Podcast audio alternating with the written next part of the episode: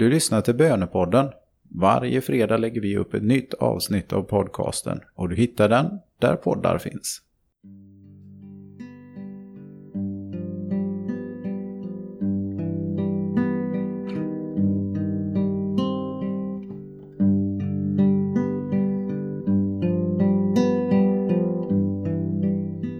Kyndelsmässodagen närmar sig. Den brukar kallas Jungfru Marie kyrkogångsdag, då Josef och Maria tog den nyfödde Jesus till templet. Kyndel betyder ljus. Förr använde man denna söndag till att välsigna alla ljus som kyrkan skulle använda under året.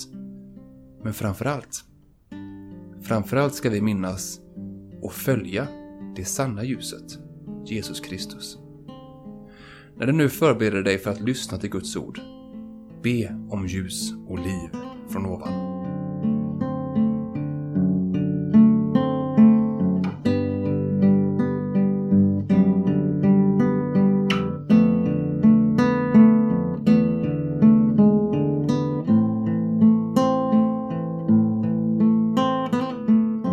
Texten är hämtad ur Lukas evangeliets andra kapitel. När tiden var inne för deras rening enligt Mose lag tog de honom till Jerusalem för att bära fram honom inför Herren. Det står nämligen i Herrens lag att varje förstfödd av mankön skall helgas åt Herren. Och för att offra två turturduvor eller två unga duvor så som det är föreskrivet i Herrens lag. I Jerusalem fanns en man vid namn Symeon som var rättfärdig och from och som väntade på Israels tröst. Helig ande var över honom och den heliga anden hade uppenbarat för honom att han inte skulle se döden förrän han hade sett Herrens Messias. Ledd av anden gick han till templet och när föräldrarna kom in med barnet Jesus för att göra med honom som, som det är sed enligt lagen tog han honom i famnen och prisade Gud och sa Herre, nu låter du din tjänare gå hem i frid som du har lovat. Ty mina ögon har skådat frälsningen som du har berett åt alla folk. Ett ljus med uppenbarelse åt hedningarna och härlighet åt ditt folk Israel. Hans far och mor förundrade sig över vad som sades om honom och Symeon välsignade dem och sa till hans mor Maria detta barn ska bli till fall eller upprättelse för många i Israel och till ett tecken som väcker strid.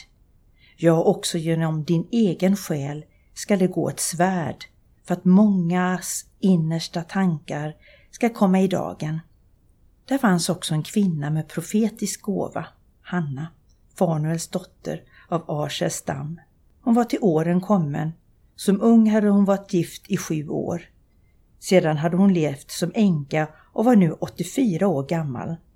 Hon vek aldrig från templet utan tjänade Gud dag och natt med fasta och bön. Just i den stunden kom hon fram. Hon tackade och prisade Gud och talade om barnet för alla som väntade på Jerusalems befrielse. När de hade fullgjort allt som föreskrivits i Herrens lag återvände de till sin hemstad Nasaret i Galileen. Pojken växte och fylldes av styrka och vishet och Guds välbehag var med honom.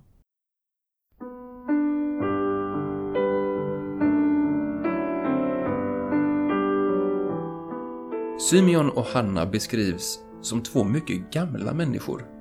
I vår kultur värdesätter vi inte de äldre på samma vördnadsfulla sätt som man gjorde då. Många människor idag känner sig åsidosatta och bortglömda bara på grund av deras ålder.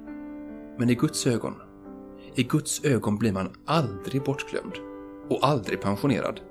Det finns alltid en plats och ett behov av människor som vill tjäna Gud oavsett ålder. Vad tänker du om det?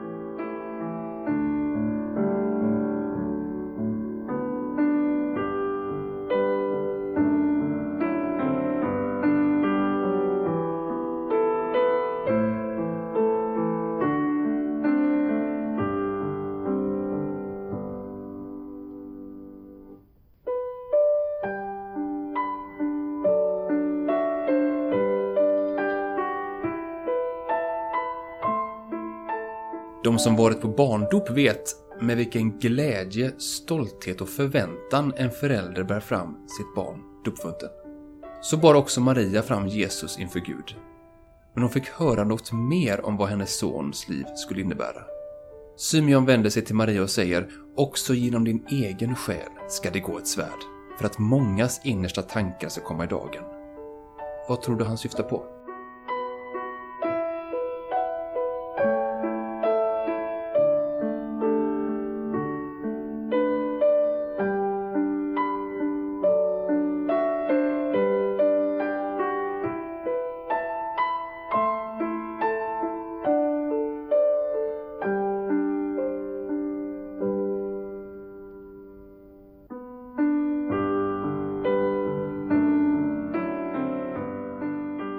Något som förenar alla dessa människor som nämns i texten är att de är ledda av den helige Ande. Och den som leds av den helige Ande märks på ett tydligt sätt, nämligen att man har en tjänares hjärta. Ett hjärta som inte ser till sitt eget bästa, utan till sin nästa. Hur kan du känna idag?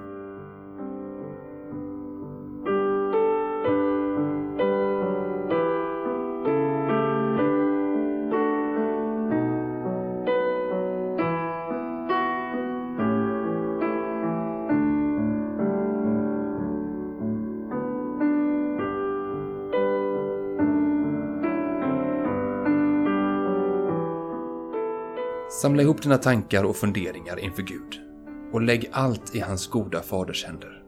Be Gud om att fylla dig med den helige Andes kraft så att du blir en människa efter Guds eget hjärta.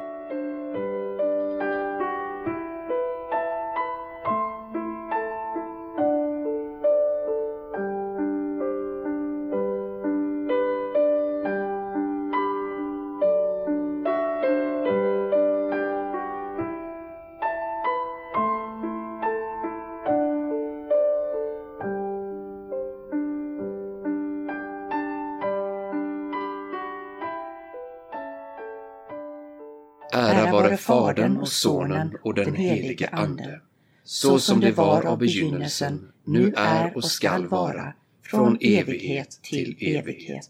Amen.